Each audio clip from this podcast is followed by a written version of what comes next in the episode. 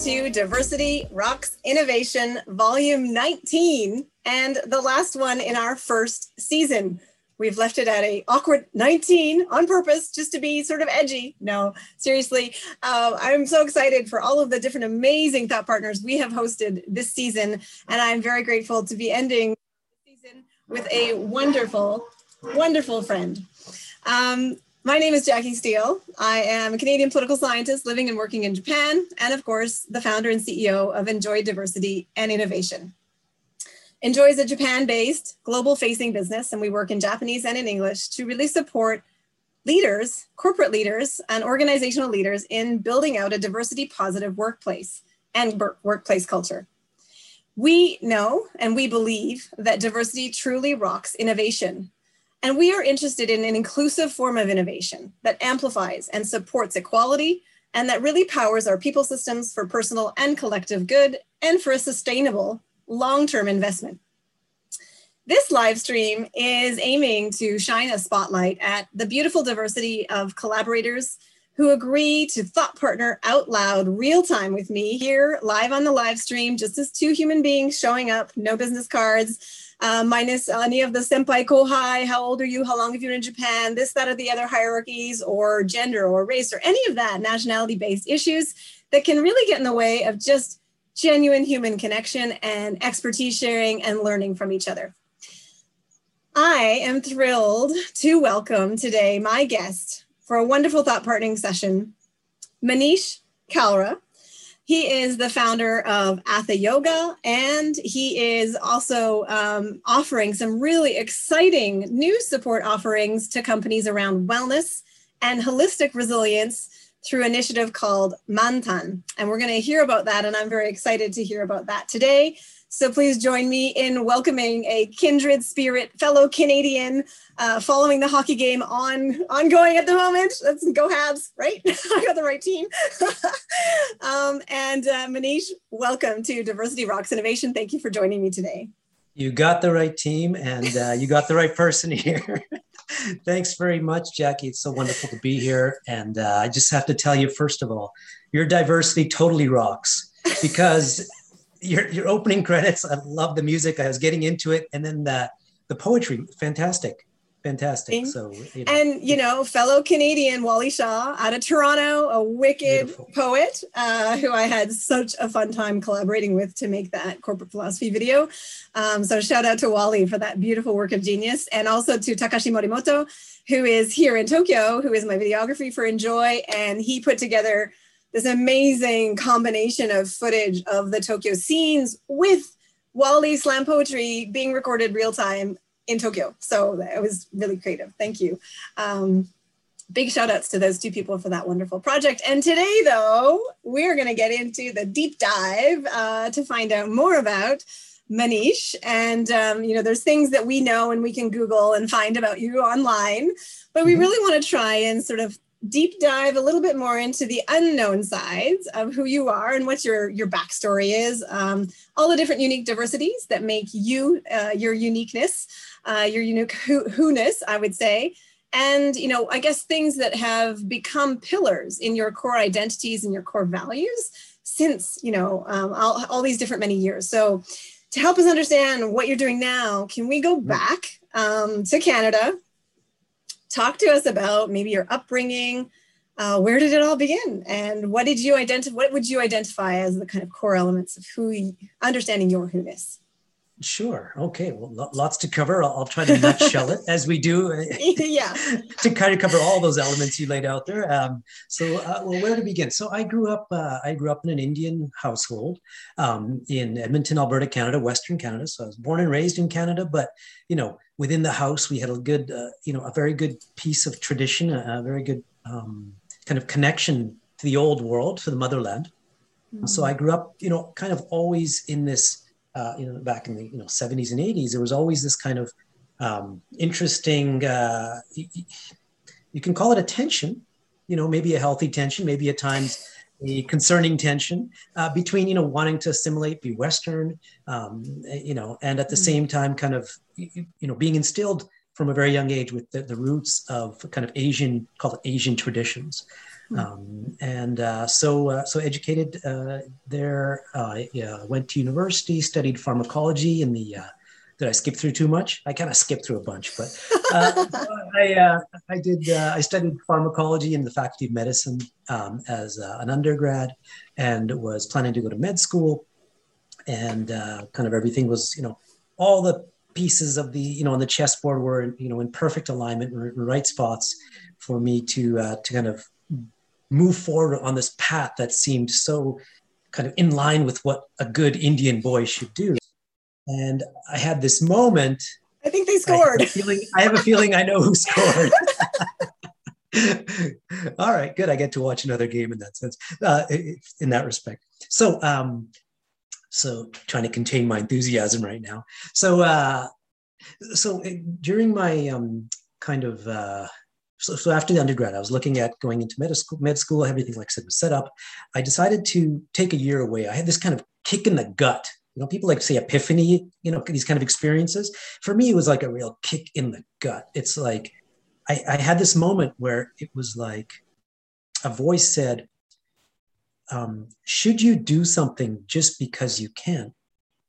Just because the people around you or the world around you tells you it's the right thing to do is that the life you should follow? Um, and the clear, the answer is very clear. No, that's not the reason. I'm not saying you shouldn't do that, but the reason should not be external. The reason has to come from somewhere inside. Now, I probably couldn't put this into words back then at the age of 22, right? But you know, over all the over the years and looking back, I understand what that feeling is feeling was now. Can so, I ask, um, can I ask you then? In. I mean, I want to pull a string around, you know, you were lined up to do what a good Indian boy should do. And I kind of want to dig a little bit on that. I mean, for those who are maybe less familiar of our listeners who are less familiar, what does it, what are, what are the elements that you saw as contributing to maybe the family values and the traditional values or the, or the, or the, you know, those mm-hmm. kinds of influences from your parents that helped shape this idea of what a good Indian boy should do and pursue in life. Can you talk yeah. a little bit more about that? Absolutely. That's kind Absolutely. of interesting to hear. Yeah, I think if you yeah if you grew up as a second generation um, and not just Indian and other uh, you know kind of Asian and probably other households as well. Uh, you know, I'll only speak from from my direct experience, but you know, lots of similar background friends, a similar background meaning second generation of a you know maybe some Asian descent. Um, you know, if you grew up in, in North America, uh, you would kind of uh, you never generally have a similar a similar type of experience where uh, you know we, we often say that the good Indian boy this was you know goes into engineering or goes becomes a doctor right? Those are kind of the two major pursuits education respectable pursuits, respectable, respectable high achieving uh, status uh, education driven secure jobs you know uh, with you know contribute contributing to the world. And you know you'll always have a decent paycheck and you'll be able to get you can uh, provide for your parents in old provide, age provide for your parents and, and, and also you know and also very important for asian households especially you know to be able to be to be marriageable, you know, um, mm, so that uh, quality. But these are all these are all very important factors that you know. Interestingly enough, even though in you know my family and my mother's in particular is very um, you know had a very strong kind of uh, religious and kind of faith kind of faith element to her. She was not attached to those ideas. I mean, she understood those ideas and she, you know, if that was good for me, then go for it but it, so it wasn't even directly parents. I would say it was it would be the entire environment which means you know not just you know family and friends but the entire kind of indo or you know in indian subcontinent community that's in uh, that's in edmonton. And also the media that we watched anytime we went back to india to visit you would you would you would feel these vibrations at least in the in the types of uh, in the type of environment that I that I was in, and many of my friends were. So it and some of it was direct, and some of it was subtle. You know, you just see that those people who were following those lives were looked at in a different way. They were you know what I mean? Respected and admired. They were respected. Having, they were admired. They looked secure. Their family looked like they were doing having the right life. Right, and, right, uh, right. So that was all you know programmed. Like and, and like for everyone, we've all been programmed right? Yeah. We'll get to why this is so important later, but you know, we've all been conditioned, we've all been programmed, you know, kind of insidiously and and no matter what your background, no matter where you grew up, right? We've all been we've all been socialized and in a certain way. I, I really like that you named it also as a as a young Indian boy because I think we often forget the fact that like boys and and young men are absolutely being gendered into this masculinity box. And, and one of our guests in the past, Shumatsu Post, would absolutely talk, you know, his whole interview was about that, but how, you know, men are really, you know, socialized also into what is the acceptable man box that you're supposed to fit into. And then you add on to that you know the racialization point or the you know ethnocultural background and being second generation immigrant to canada. Um, and that layers another you know layer of what does it mean to be a good son uh, who can provide, right, for not only eventually being marriage quality to produce children and grandchildren, but also then to look after old, older age children. So all of these, right, these socializations that we put on men into fitting into the right man box of success that is not necessarily, as you rightly observe, intrinsically motivated from an internal intrinsic motivation as, as casey wall would talk about in his interview um, it's an external so much external socialization is you should want this. This is success. We want this for you. You should also want it. And it's being constantly projected onto us to say if you stray from that path there might be judgment. There might be non-acceptance. There might be right? And all of these kind of indirect warning you know shots across the bow about what, what are you what are you letting go of if you don't walk this path of what we all hope for you? And i think that's really important thing to contextualize, you know, and how courageous your journey is. So has been and, and still is. And so talk to us then more about this gut reaction led to you saying, I'm realizing that it's not intrinsic, you know, it's not my intrinsic motivation speaking about this this path. Yeah, I would say I realized that I didn't know the answer to the question. I didn't. I, so in other words, uh, if I'm not sh- sure that this is something I want to do, that I, that I should be doing for my uh, some some other reasons that I'm really um, that that really kind of uh, I can't even think the English word anymore. I speak too much Japanese these days. You can say in Japanese, and I'll translate. yeah, actually, maybe that'll maybe that'll be quicker. No, you know, uh, and, and some uh, kind of a, a if I really if I really believe in that right? I need to have a real, a real strong belief. I really connect with that idea, then it's fine. Um, but if not, um, before I decide to spend the next four to six to seven to eight years in school and residency, and then yeah. pursue a life of a doctor, you have to know you want the rest it. of my life. You know, it's not like you can just jump around. It wasn't like I was going to do, you know, six months of a, you know, an, you know, a, a craft or something that I could always just switch and do something else. You know, not to say that crafts don't take a long time. So, but um, you know, it's not something that I could just switch in and out of very easily, right? So, so in order to commit that to that level, I wanted to uh, explore this idea of what are the eyes that I'm seeing the world with. What what are these eyes? You know, which what eyes am I seeing the world through? Um, uh, am I seeing the eyes with? And in order to do that, I had I I felt really strongly uh, or it came to me that I need to get out of my my uh, environment, my conditioning, in order to see myself better. That's you get, so you know, you got to get out of that situation. So I looked at opportunities. I said, okay, look, I'll give myself a year, you know, the year off type of thing. I'll give myself a year. I had a, I had a seat at in university at med school, so I could always go and then come back. You know, everything's all set, nothing to worry about. No one has to cry. No one has to worry. You know, I can still have a decent life.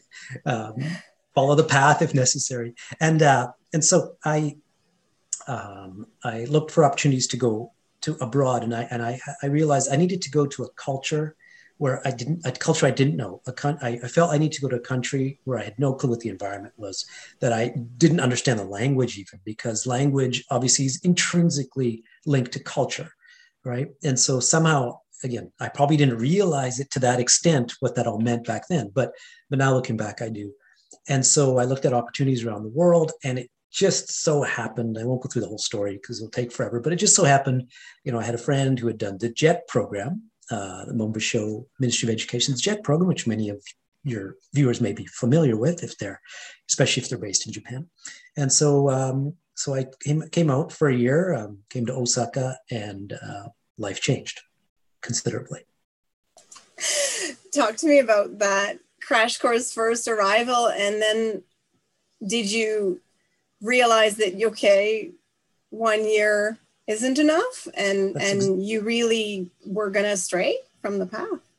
I, you know, I, I wasn't sure if I was going to stray from the path. What I would say was that one year away, just it completely opened my eyes to different ways of seeing things, different ways of thinking. I know it's totally cliche, right? But if you've experienced it, if you've actually put yourself have, have had the chance to put yourself or to be in a situation where you're so far out of what is the norm for you for the first you know couple decades of your life you you will probably have had a similar type of you know experience and and some epiphanies along the way and i realized that uh, it was just beginning a year was just starting to reshape my eyes to see things in different ways to see what I was very clearly black and white.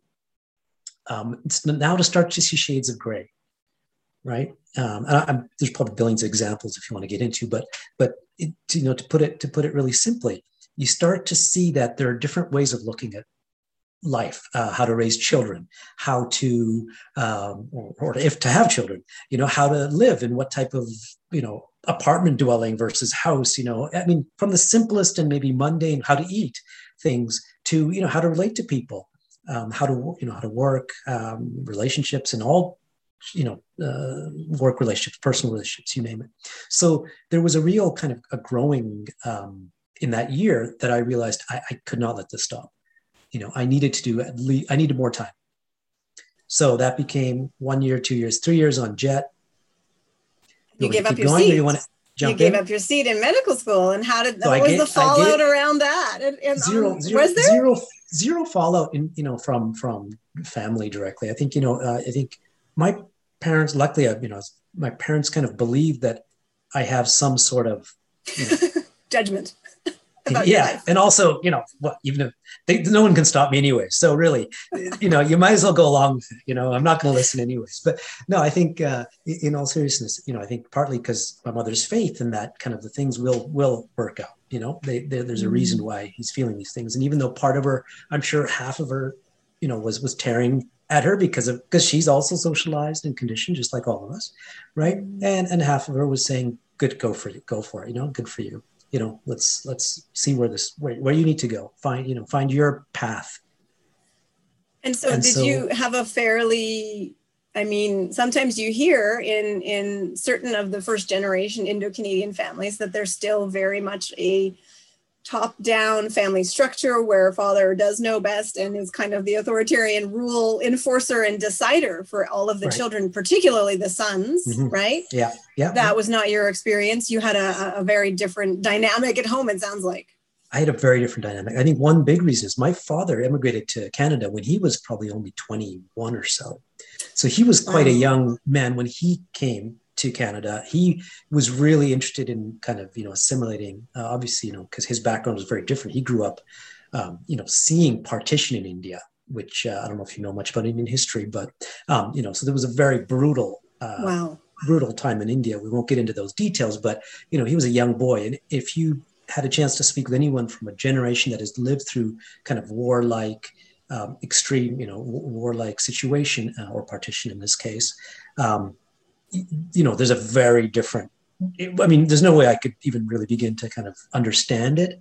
Um, but Must give um, perspective on what really matters, though. yeah, and I and I also think it also, you know, there's this incredible desire to escape that as well, right? To never have to be in that again, uh, you know, especially if you if it's yet you're young enough and it's traumatizing enough. So, um, so I don't really know, you know, kind of all the answers to you know why why these things why life is kind of turned the way it did. But I can t- what I can tell you is that uh, he was definitely more westernized, and he really wanted to mm. assimilate. He was very so he was kind of the westernizing kind of force besides being in Canada. And my mother was kind of the kind of um, you know uh, keeping the tradition, you know, more for keeping the tradition. And there was, you know, I think in some ways some sort of healthy balance potentially. Right. Um, but I think what that meant for me was I became quite independent very early. I didn't have to follow some, you know, I was very, I, you know, I started working very early, um, you, know, you know, and um, started really being independent, traveling alone at the age of, you know, in my early teens. So, um, so I think that gave me a lot of confidence to, you know, just, you know, it was like I was going to do what I was going to do kind of thing. And, you know, and I wouldn't be, offending anyone by doing that either. You know, I wouldn't feel like I'm hurting them or offending them. So, so I think that's what propelled me to kind of choose this and to just go for it without kind of no holds barred. And I think, I mean, certainly from different guests that have been on the show and, and what mm-hmm. sort of resonates is how important our parents are in creating what I think to be and what we would maybe now and back in the day we would never call it this, but now in retrospect, um, I think we would want to speak about it as really creating a psychological safety in the home where you do have trust with your children and you do trust their judgment and you do want them to be empowered and self-determining and be able to have the the right and the choice to make good choices for themselves. Sometimes make bad choices and then live with those consequences but that there's a an unconditional love and psychological safety at least within the private immediate family that can be a fairly important buffer against all of the negative toxic socialization being pushed on us in the outside world or, or even from extended family and relatives and the broader extended family relative culture uh, if you are an immigrant descent dynamic. Um, but also from you know canadian society as we're growing up and there's pressures there. That relationship between parent and child and certainly i feel that you know that sort of very strong ethical responsibility you know as a mother to say how do we make sure that you know i'm building that consciously and that our family you know we're building that for our children because that's going to be the core of their self-esteem. To know to trust themselves right? So that they can follow those gut you know it, you know signs that will pop up to say you know don't just be a people pleaser and follow what everybody else is asking you to, to do to fit into the model but like be your own individuality and be okay with what that looks like right? So really really yeah, exciting I, I think uh, yeah, no, I think that's you know cl- clearly that's really important. I, I to be honest, I don't think back back then, especially at the age that you know most parent, at least you know young young parents were immigrating. I you know I don't think they had the the kind of extra yo-yo, the extra space to be able to even no. think about those things. No. I think it was really just about making it you know kind of dealing with this new environment. So I think you know for them to even I, you know, not consciously at least, there's no way, you know, it could be about I, unconsciously. I think, of course, you know, how do we create a loving environment, you know, a secure environment, and all right. these kind of things. But I, they they were dealing with just, you know, being in this new land where, you know, when my, when they came, when my mother came to Edmonton, there was very very few Indians, you know. So uh, and and she had never lived abroad, you know, until that point because in the day that was not so common, right? So so I think you know they're also dealing with all their socialization they're also, you know, uh, they don't have the manual on how to do this and uh, any of it uh, clearly, right? But they, but they're so they're kind of going through the their process. Um, so I, you know, I, I totally agree that parents, of course, have played an incredible role. Maybe part of it is just watching them go through their own mm. work on all this stuff that yeah. allowed, you know, maybe I don't know, I, I really don't know because I can't really remember back then to that degree. you know, because you're so busy kind of, you know, looking at the world through your eyes and trying to grow up and try to deal with your stuff. You probably didn't have as much chance to see, you know, people around you. Um, but but I, the times I do remember, there was definitely, you know, you, I, I recall kind of there was, you know, growth and tension and how to deal with this kind of pull from east and west pull you know, and familial pulls and, and extended and talked about pull. it maybe yeah, I think to some degree, but sometimes even sometimes it was the not talking about it that also gave me mm-hmm. lots of clues. Right. You know, and that made made me think. And then uh, you know, and, and I have a younger sister who was great about talk. She's she is still is great about talking about things. So she, you know, she would flip things on. I think it's it's you know it's hard to understand how that whole dynamic, you know, affected um, this this interest of mine and kind of ability to be able to have confidence to go to do these things. And but, in some uh, ways, they're probably navigate. I mean, they would have been perhaps navigating the pressures that back in the day with so few numbers of um, you know Indo-Canadians in the community in Edmonton. They're in this dynamic of feeling pressure to be the model minority, right? They're they're they're a visible minority. They're standing out from Canadian society in the way that you and I stand out all the time in Japan. Right. And I think there's I certainly feel a pressure that I need to be in some ways a model minority, a model foreigner here, so that we have a good reputation for Canadians and for, right. you know, whatever that represents, that we can right. show respect to Japanese society and blend in and learn Japanese and and adapt you know that we're showing we do adapt and we don't just assume that everything should adapt to us right and we get those pressures and, and surely they felt those pressures plus obviously there's there's still racism happening in canada then uh, you know and, and, there's those pressures facing them so as you mentioned i mean like like all that they were juggling with and dealing with real time um, I'm always amazed at our parents' generation, how in some ways it was very laid, feels more laid back then for hmm. parenting than it is now. Yeah. um, so. And now there's so much more pressure put on because we're consciously mindful about you need to do this and we need to build this in our home and we need to the research shows this for children's development. And there's like all these different things now that to be a successful parent not like scarring your children for life you need to sort of be careful of. And then you're also dealing with it as an immigrant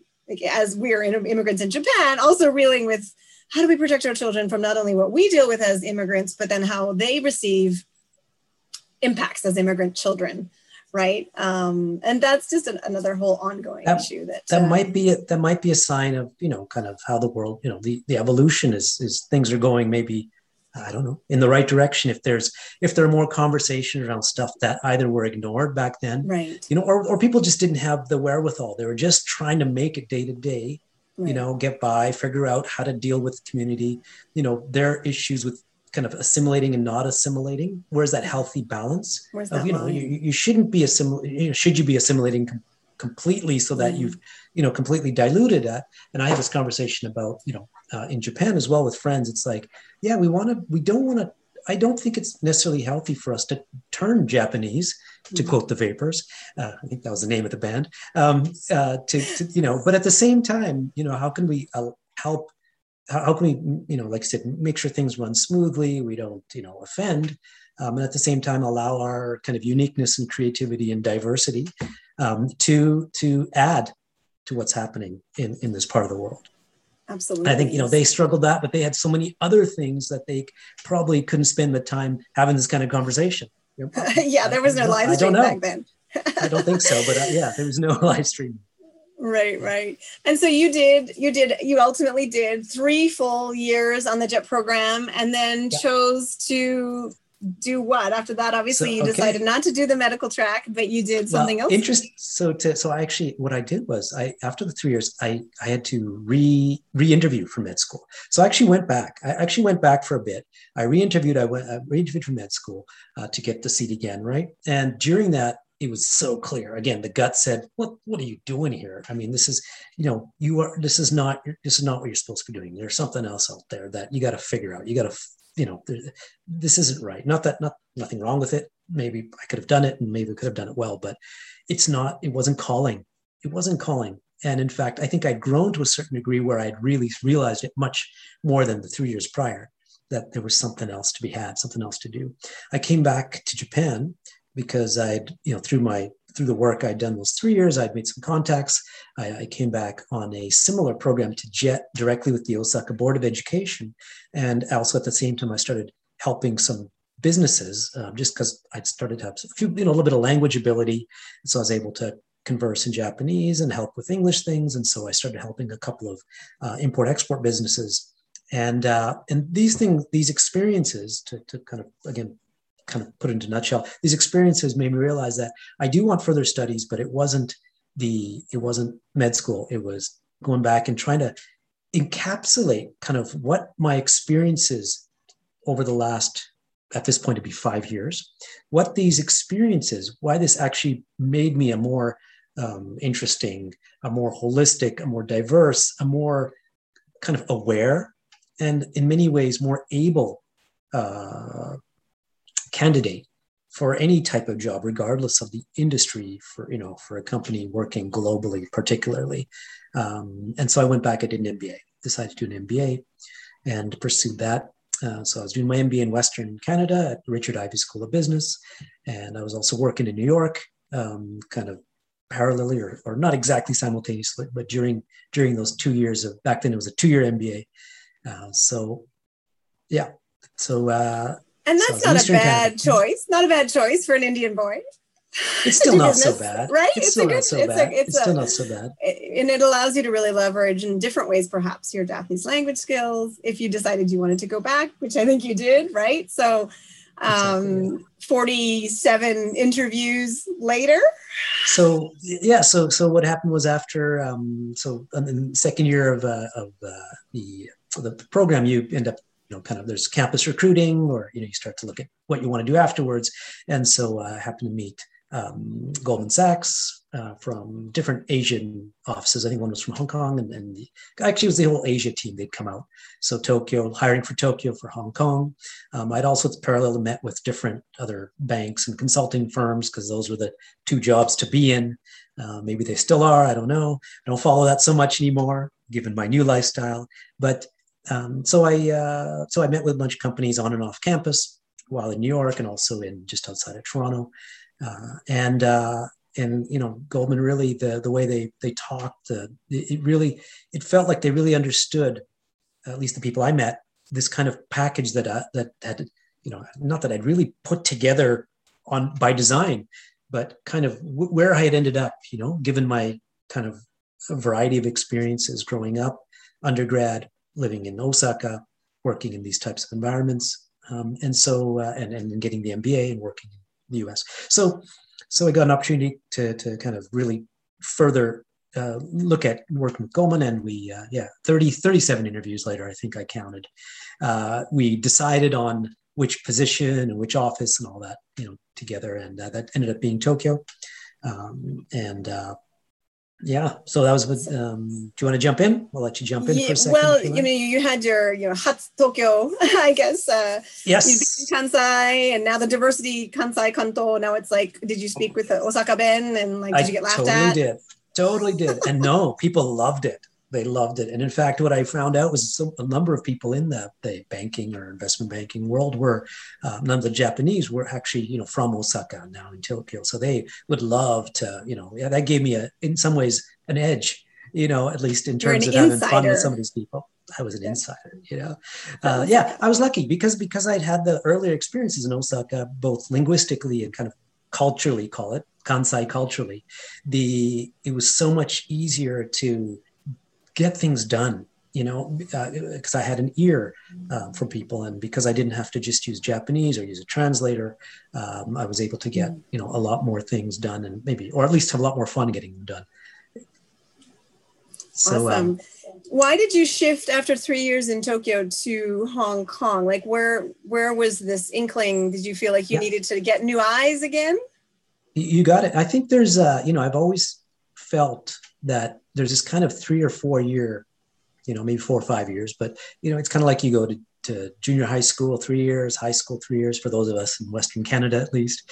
Uh, oh, then yeah. you go right uh, for the and then you know university is kind of like four years, and then you may do a master's PhD, two to three to four years, something like that, depending on your program. There's something in that rhythm that really kind of felt right to me to uh, to at least some sort of kind of inspiration or some sort of change, whether it's environment or what you're studying or what you're working on. Um, and it could be within the same firm, of course. It could be within, you know, it might just be, you know, we need some a little bit new uh, kind of energy, excitement, and inspiration. So uh, I had actually, I, I didn't kind of mention this earlier, but you know, I had known from day one that I was not going to be the Goldman Sachs banker for the rest of my life. This this was not my call, not necessarily a calling that's why I was doing it. It was more of I understood that there was something in this experience I needed. I couldn't quite place it what it was. And part of it was being in a professional organization like like Goldman. Uh, part of it was also having some financial stability, of course, to be able to think about other things. Um, and part of it was I wanted to live in Tokyo as well. So to get that experience to work professionally in Tokyo. But I knew it wasn't a long term thing. And kind of coming close to the three years, I felt like I had gained enough experience. I'd learned to, to talk the talk, walk the walk of, of that field. And, uh, and it was, you know, getting time for me to figure out how to spend my, you know, whatever time I had left on this world. How do I spend it? You can see just by just by having those kind of thoughts, you can see why, you know, I do what I do now. Um, how do I spend this limited time that I have? Do is this where I really want to do it? And I really had a strong desire to work close with the homeland, motherland, India, and also uh, China. I had been a few times, and I just this this I, Silk Road, the idea of the Silk Road, you know, from India through China and to, to, to Japan, I really feel a very strong connection. And I can see as you go back down, you reverse down that road, you feel, you know, you're getting closer, closer to, you know, for me is a kind of call it home, right? There's there's something in there, obviously, far beyond what I can put into words, but I grew up with it. It's you know, it's in my it's in my genes, it's in my it's in my bones. I can feel it. And so I wanted to work closer with India and China. So I was looking at opportunities to do that, and uh, having that conversation with with my um, with my um, bosses in in Japan and internationally, uh, we decided, hey, go to Hong Kong, a little better, kind of a little more responsibility. So I got to run a department there, and my two first big projects were India and China. You know, so it's like, oh, okay, this gets me closer to something. You know, it's it's the next step it's the next kind of stepping stone onto wherever else I'm going, which I have no clue where that is. So that got me to Hong Kong because Hong Kong for Goldman, Hong Kong is at that time what looked after the new the new projects in India and China. You know. And you spent about a year, and then at some point you decided if this is as good as it gets, this is not enough. Or what happened? What was what was the next um, sort of inkling? I think it, you know, it's it's. I took that step, and it was the right. St- it felt like the right step, and everything. Nothing. There was nothing wrong, and I didn't leave for you know, you know, upset at the way or working too you know too hard and you know uh, overheating type of thing. You know, I wasn't burning out, but um, it just felt yeah, I, I'd gotten kind of the next kind of stuff, whatever I needed to get, mm. and and now the next stepping stone was starting to appear um, you know, my life was really transforming um, all these years kind of from before. I'd been uh, practicing yoga, i played sports for all my life, but kind of that started moving into more yoga and the physical aspect started to kind of move or kind of morph with the my upbringing, which was very much kind of philosophical at home. You know, it was all around the philosophies mm-hmm. of yoga and, and Hinduism. So, but to kind of to to uh, extract the the religious part out of it within mm-hmm. the yoga philosophy kind of how to live uh, what's important in life you know things like purpose things like dharma our duty mm. in life or how we're supposed to live uh, ideas like karma right uh, how actions you know and consequences um, affect uh, where we are today and how our actions today will affect consequences tomorrow um, these things uh, and the idea of practice of practice meaning a, a devotion to a you know a specific practice, whether it's aikido or kendo or mm. chado, right? Ikebana or tea ceremony or whatever. Or diversity. Or diversity. Or diversity whatever, whatever it is your practice, whatever, absolutely, and it can be. And, you know, in fact, you know, you can, you know, anything can be a practice potentially. So, so that was the practice that I mm. wanted to de- devote more time to. I, I, I came to the point where I needed to devote more time, and so the next step was to figure out how to do that.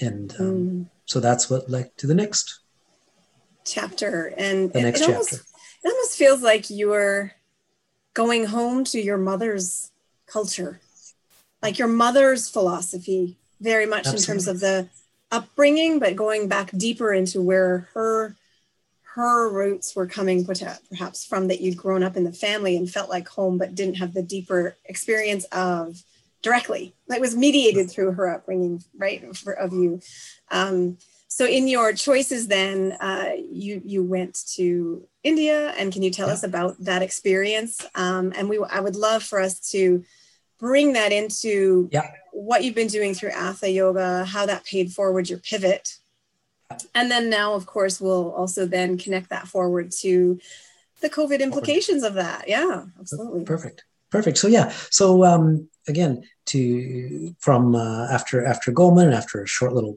uh, little bit of work consulting, I did, I went to India and I spent a year. And and the reason I went to India was partly just to get back into the roots, to be in that environment, and partly to study with specific teachers. I wanted to study yoga with some specific teachers, um, Sanskrit, or kind of the ancient language, the you know the root behind uh, my mother tongue, which is actually Hindi um, and Punjabi, but um, uh, and also to look at because I was still fascinated by medicine, I wanted to study more Ayurveda, and which it's intimately linked to yoga and uh, life, lifestyle, right? Care and lifestyle, holistic care. So uh, in order to do that, nothing like you know being in, you know in the homeland in the motherland of all that. So uh, went to India, went to South India, and uh, and stayed you know, I didn't know how long. It wasn't a plan. I'm going to be here a year and then I'm going to do this. Like the rest of what seems my life since undergrad. You know, I went there, planned to go for a couple of months, and then somehow that kind of became more and more and more, and that became longer and longer, and ended up being a year. And then I uh, had an opportunity to come back to set up a business in Japan. Uh, and that would bring me back to Japan as well. And uh, I was debating whether to stay in India or, you know, what to do. But uh, Japan called me back and sometimes we don't know why, especially those of us who've been here more than a decade or two. I know, I know. It's, Even if you go away, you get called back. I, I I sometimes refer to Japan as the Hotel California. You can check out anytime you like, but you can never leave. You can never leave. You're you like something keeps bringing you back, right? And your yeah. heart or your you know, the relationships or everything, all of it, right? You just there's just yeah. kind of a deep connectedness going that never is interrupted i feel like um, so that's that's the way i think about it but i think it's it's it's in a positive light that i see it that way certainly yeah. so the business you set up was it therefore Atha, it was, it was actually no, it was actually Ayurveda based. It was an Ayurvedic skincare based business where we would okay. use kind of skincare and products to also explain how to live a kind of healthy, radiant, beautiful lifestyle. Okay. And so yoga would be, you know, one aspect of it, but we'd also have a product.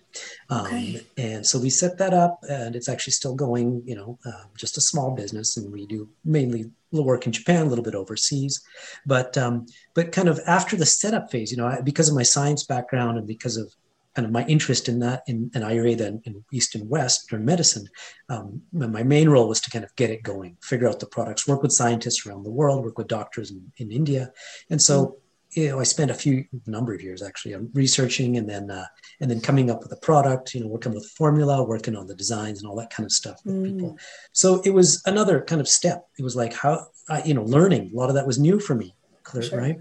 So, um, and so learned that, and through the setup of you know how to set up a business and how does drawing upon what I learned at you know a massive company such as Goldman in this very small way, you know, with very different number uh, number of zeros at the uh, after the one, you know, uh, it's it's you know it's a different game, obviously, but many of the concepts applied clearly, right? Mm. And so so that's how these different pieces of my life before undergrad pharmacology, right. you know, MBA, uh, where we studied branding and promotion and things like that. Um, Goldman Sachs financial um, kind of understanding that all came into play and helped to set up that business. But meanwhile, I was starting to teach a bit more, uh, teach yoga, and uh, I'd already started teaching before that, but there was more need to formalize it. So I started to teach at collaborating with yoga studios, and uh, and then at a certain point, it was like uh, it, it had it took on more of it, there was more demand you know i needed mm. to do mm. this more for some reason it just made felt right and uh, and if people wanted it then you know and if it felt right then why not do it and so that started to take over my life uh, and take over my life that took took on uh, more more shape you know a, a, different shape it's like you were honing your craft this is you honing your totally. craft as an as a teacher holistic teacher totally. almost yeah. too right and then right positions you and and your holistic and you do retreats as well that are wellness yeah. and mindfulness that are more not just the physical side but bringing in all of the elements that, that you of the expertise you combine in that interdisciplinary approach right to exactly. what does wellness look like uh, and certainly i mean what a wonderful gift then for covid japan for you to then have this opportunity to to offer Manthan right? Which is the new focus on this broader really broader picture big picture view of wellness and resilience. And as someone who researched resilience on leadership in post-disaster tohoku you know during a crisis what we do pre-crisis is going to be completely indicative of how we navigate and can adapt and have agility and resilience post crisis. And so building these practices and habits of wellness, mm-hmm. so, so essential, right? So talk to me about Manthan and and yeah. please maybe can you tell me what Manthan means yeah. is there like a sure. symbolism around that yes. word, that word yes yes so Manthan is it's it means churning there's a there's a story in ancient mythology of the churning of the ocean um, oh. it's called so samudra so samudra Manthan and it's it's the churning of the ocean story where basically it's um, an allegory or, or actually a metaphor, I would say, for, for how, in order to um, kind of really find out who you are and what we call find the elixir uh, of immortality called amrita. Wow. What that means is how to, how to find truth how to find real truth in your life, who is who who you are, what how you want to be spending your time. The essence that will surpass this physical world. And and also in more practical terms, how how you want to live your life right now. Now. Right? Am I am I saying the things that I really feel? Am I acting in the way I really want to act, or am I doing it because I want something from someone? or I think everybody wants me to be this way. Am I fulfilling a mm. role? Am I feeling identity? Am I being a man? Am I being a right? You know, a teacher? Am I being a leader? Which you know, boxes are, being, are, we ticking? Am I am I trying to fulfill? Am I am I trying to take, check off these boxes, or am I being true to myself? Right. So it's really practical too. It's not just kind of mm. esoteric, and so which is really important because that's why it, it impacts us every day and impacts how we work, how we play, how we interact with everybody in our lives and in our lives. So, um, so Manthan is the story where basically by going in, the only way to find that, and this is important, the only way to find that is by going in, by kind of mm. going into yourself. And when you do that, a lot of stuff comes out. A lot of bad stuff comes out if you really mm. face yourself. So, you know, a lot of clinical psychologists will, you know, may May, may, agree with that concept, right? Yeah. Uh, and then, but in the end, invariably, if you work at it, if you work at it, if you constantly stop putting your antennas outside and coming inside right. right drawing then you'll start to get you'll get closer to this truth. And so this truth is partly what we want to share. These practices like you said when stressful times Manthan what the ideas from Manthan is we want to start building that ability to physically you know and mentally be able to take handle whatever comes your way right? And also in the meanwhile you enjoy life more because you're you're more present. And again another cliche to be present but it actually is something you know right now jackie is present with me i can feel that right i don't see you going off oh my god i got to pick up bread afterwards you know you know you know there and, and, you know and i'm not even thinking about the next hockey game so there you go i'm actually here right now. I suddenly thought about it, Clinton. And that's but, why I chose this live stream thought partnering out loud because I wanted right. it to be in the moment, like yeah. real time yeah. You know, there's no people. editing, there's no editing, there's no, no going editing, back and there's photoshopping. No, no filtering. Like, yeah. We are what we are. We show up in all of our beauty and all of our, you know, ugliness and all of our errors yeah. and all of our, you know, idiosyncrasies and craziness. And that's okay, right? That's okay. And in order, and so and so, what Manthan does was it does is in order to help people achieve this or to start to move closer to this. Uh, at the very least, the first thing we need to have kind of physical freedom from pain. Mm, um, yeah. And so we, you know, we start with very simple things like building the right posture, sitting properly. Because mm. if you mm. sit properly, you're going to breathe properly. If you breathe properly, guess what?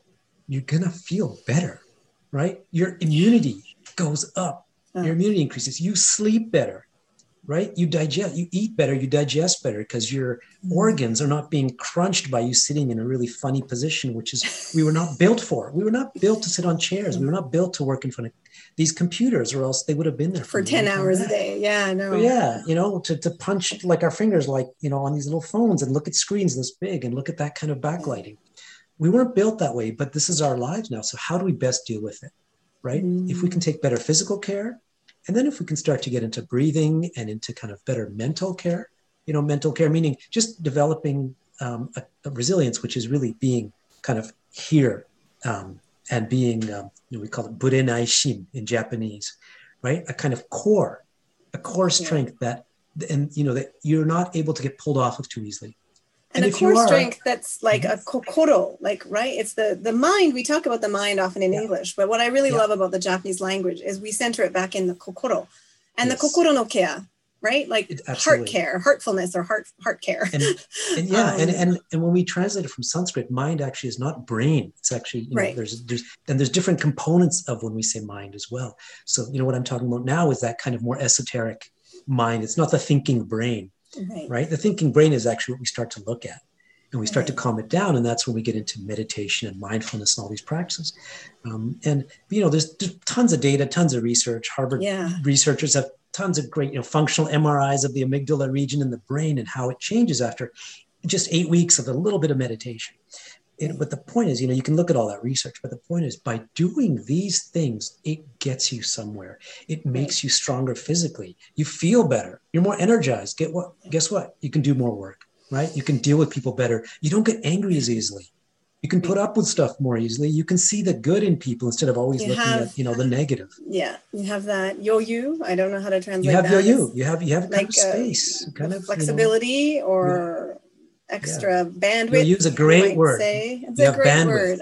you have Ban- bandwidth, extra you know? bandwidth You- and extra patience too. I think patience is such a huge Totally. part of yoyu because particularly when you're raising children, it's it's the Yeah. patience, you know, uh, barometer that we really need to keep high if we're trying to be able to balance pressures of work, but also against a home life that's peaceful and supportive, right?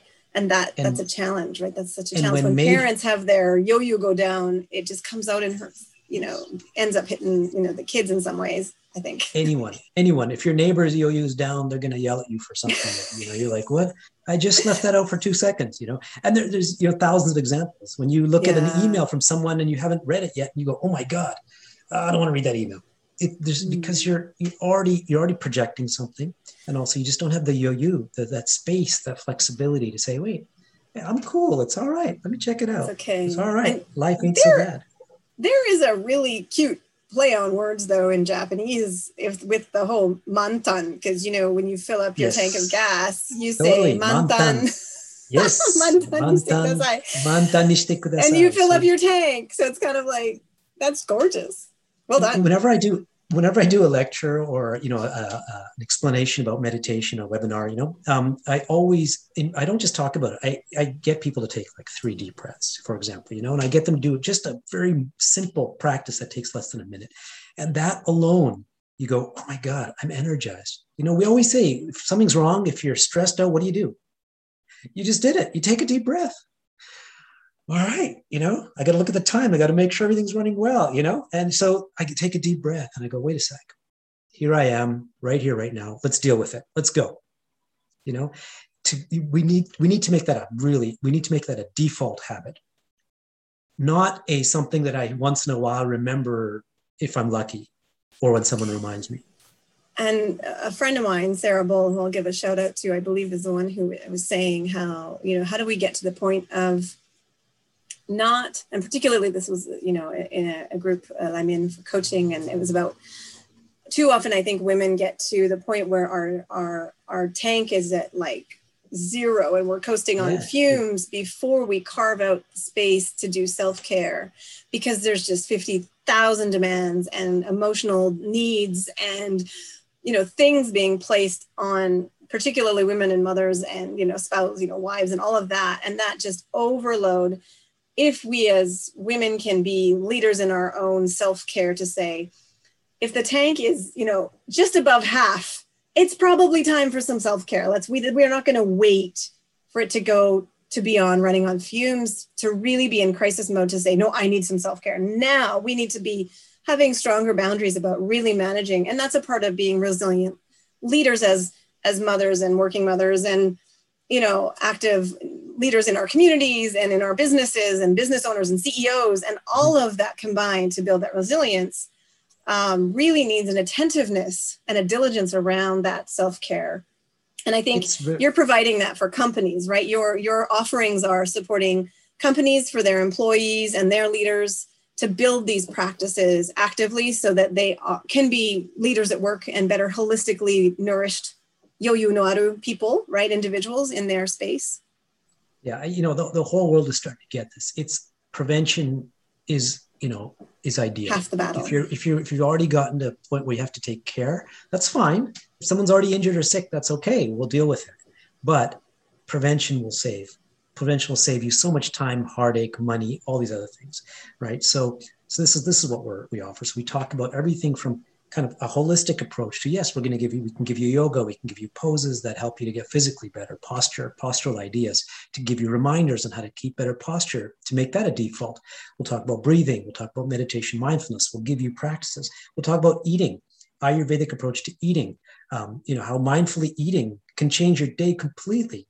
Instead of eating in front of the desk while you're thinking about work and you're looking at your emails and suddenly whatever you had is gone and guess what? If you haven't to some degree faced mukiau i don't know if the right that's the right word in english but faced what you're eating sort of you know, like actually tasted it tasted it and looked at it and said hey tasted it you know we used to we used to ring the bell right? And there used to be kind of the, the saliva started to build as cooked food was getting slowly cooked. You smell, right? You'd start scent. to smell it. Your body would get You'd ready to digest it. Your salivary mm. amylase and other enzymes It in was your an mouth would start experience. to It was an it. experience, right? It Not wasn't just a that. transaction. It was an experience. Not only that, not only was experience, it was actually di- part of the digestive process because the, the Mhm. enzymes in your mouth, salivary amylase and other enzymes would start to digest the food.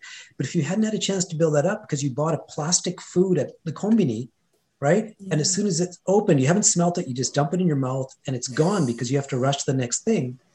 You're no longer digesting even properly. If you're not digesting properly, guess what? You're not absorbing. You're not absorbing the nutrients you need to live or to be really to be strong and healthy. And you're going to cause other problems digestively, which will only impact, you know, pain, not make you light and soft. It'll make you heavy and kind of constricted. That's the last thing you want. Well, as Mm. someone with a variety of immune system issues, uh, certainly it's something that's been on the brain for myself, and and my sister is working on you know that in southern France with a with a retreat space that's actually Right. catering to people with dietary constraints around celiac and Yeah. paleo diet and a whole bunch of range of immune system and and gut issues. Um, Yeah, yeah. so a shout out to my sister Jan in southern France, but I think absolutely those those holistic thinking about why we need movement, why we need yoyu and, and pause in our day, and why we need to take time for being present and actually experiencing our food and digesting properly to support our immune system. And like you say, the building up the habits of of strength and resilience, both mind and heart and body. That is uh, a really exciting offer, and I think something that is so interesting for Japan because it, I feel like it's a part of old school Japanese mentality of how here in Inaka in northern Nagano, that's how I certainly was socialized from the beautiful 60 to 9 year olds that I have been having the pleasure to know, right, over Mhm. 25 years. That's in some ways the rhythm of how they connect with their land and they they till their their you know their prop their plot and they they they grow their own rice and they trade their rice and their figs in their tr- in their yard with the neighbors who have you know plums and and peaches. And there's just this whole interdependence and slower rhythm to that dynamic right? That our fast-paced uh, salary man salary woman tokyo big city overpopulation over you know ever overstimulation everything world isn't re- isn't remembering about what used to be a pretty important part of what I seem to be as a beautiful part of Japanese culture and a part of that diversity of Japan that isn't really being put on a pedestal anymore because it doesn't make a ton of money like Tokai, big Tokyo and you know Kansai makes so much more money for the economy and that's where the focus is turned but we're getting to the point of being out of balance in the Japanese economy with you know just e-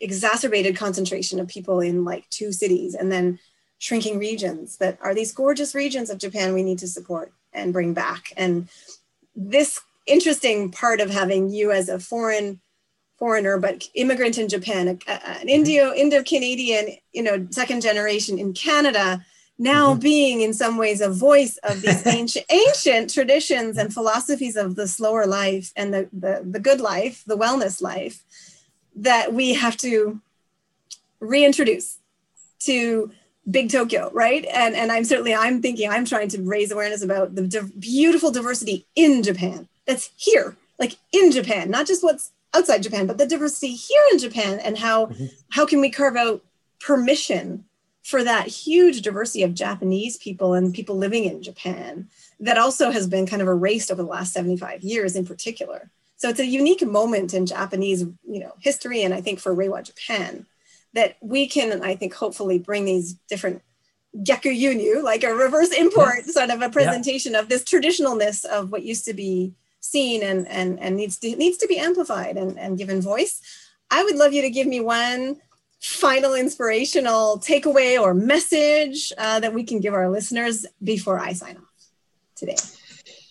Ah, always a No tough pressure. one. There's so many good stuff. There's so many good stuff. To, so many great expressions, you know, from the world of yoga and mindfulness. But Mm. look, I think ultimately, you know, we've been given a limited number of breaths. We've been given a limited amount of time in this world, and um, is that deep?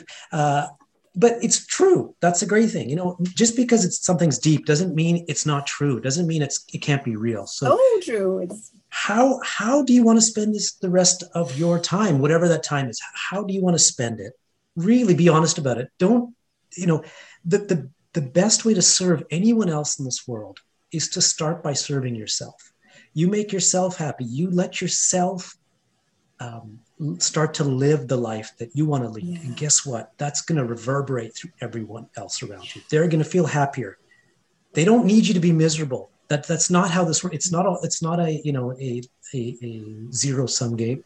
I think if that's the right term, if yeah. you know, it's not a zero sum game. You don't have to make less money because you're taking time to enjoy your food. In fact, it's the opposite. Mm-hmm. The more you, the better your practice. You don't need to make a long practice, but man, you practice for 15 minutes meditation. Your next 45 minutes of work, it's what you did in five hours previously because you're so mm. focused. You're pinpointed in nothing throws you off your game. You can actually make more money. You can actually be way more productive. That's the evidence is all there. It's not about productive. Find the again, find what you want to do with your life. Spend these breaths the way you want to and, and spread the word. You know, make that make that something that everyone around you can also strive for.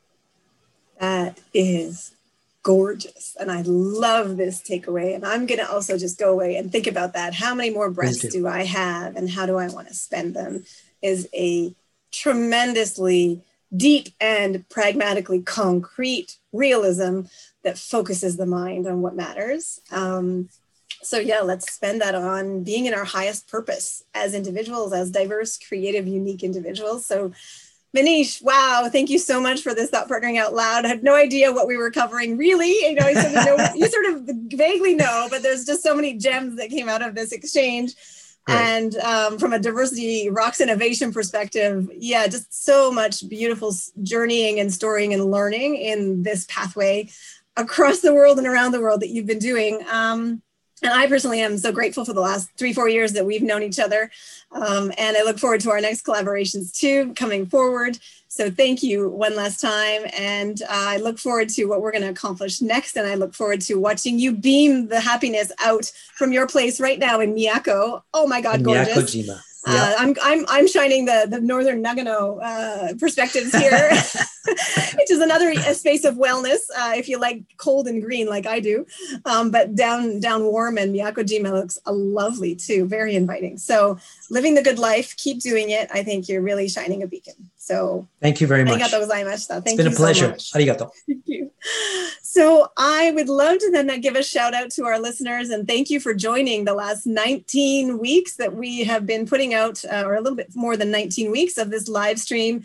And um, we're going to take a, a, little bit of a hiatus, uh, in particular to build out some yoyu, some some flexibility, and some time for more self-care uh, for the Enjoy team, uh, and also certainly for myself to have a little bit more time with my family, and that's a that's a big priority for me as a feminist mom. Um, so just going to take a hiatus for some rejuvenation so we can pay it forward. And I would encourage you to stay tuned for social media channels, uh, which will announce the next season when we're ready to think about launching that. Uh, just a reminder that enjoy, you know, enjoy Japan. We put out workshops and executive education for leaders in Japanese and English. Uh, we've had so many interesting comments from participants in our workshops uh, for the intersectional thinking uh, workshop that we offer about the fact that when they walked away from the workshop, they they observed back that they had such an expanded understanding of not only the concept of gender, but also just the meaning of diversity in Japan for, for Japan. Um, so that was really inspiring for me to hear that. And they felt like they had more confidence uh, to be more of a leader uh, in their workplace and to be a better ally. And, and they said, you know, wow, I had always sort of realized where my marginalizations were, where I would might be at risk of being marginalized and where I might be, you know, punished for being this, that, or the other. But I had never thought about all my privileges that I actually have. And if I don't acknowledge my privileges, I can't show up and be a good ally to others in my workplace. So I was like, floored by the learnings that came out from these participants in the workshops we've been doing. So I'm going to encourage people to get in touch with us. If you're interested in the intersectional thinking uh, workshop it's about mapping our diversities from personal system individual to the systems of the of the company and the ecosystem. Um, and it works. It's powerful and uh, and we're also working on a bunch of other projects but i'll leave it at that. Um, and thank you all for joining season one of diversity rocks innovation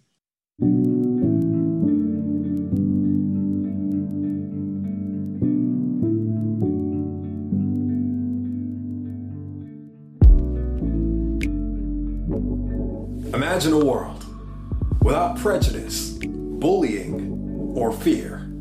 Imagine a world where our individuality is respected by all our peers. Inclusion and equity are more than words or just a ploy. They are workplaces rich with diversity, creating worlds we all enjoy. Imagine a better world where we all can live free and play, where the spirit of teamwork and solidarity give hope and light the way. Good business isn't just profits or pushing for sales. Good business must strive to be just as it scales. Good business is planting a seed in a visionary trail to foster an environment where diverse abilities prevail. Let's build that new world in solidarity. Diversity rocks innovation. Let's build solutions for equality to bring hope and transformation. Let's honor co creation, honor individuality, with a vision for togetherness beyond screens and virtual reality. All it takes is a little to change the world a lot. Money comes and goes, but legacy isn't forgotten.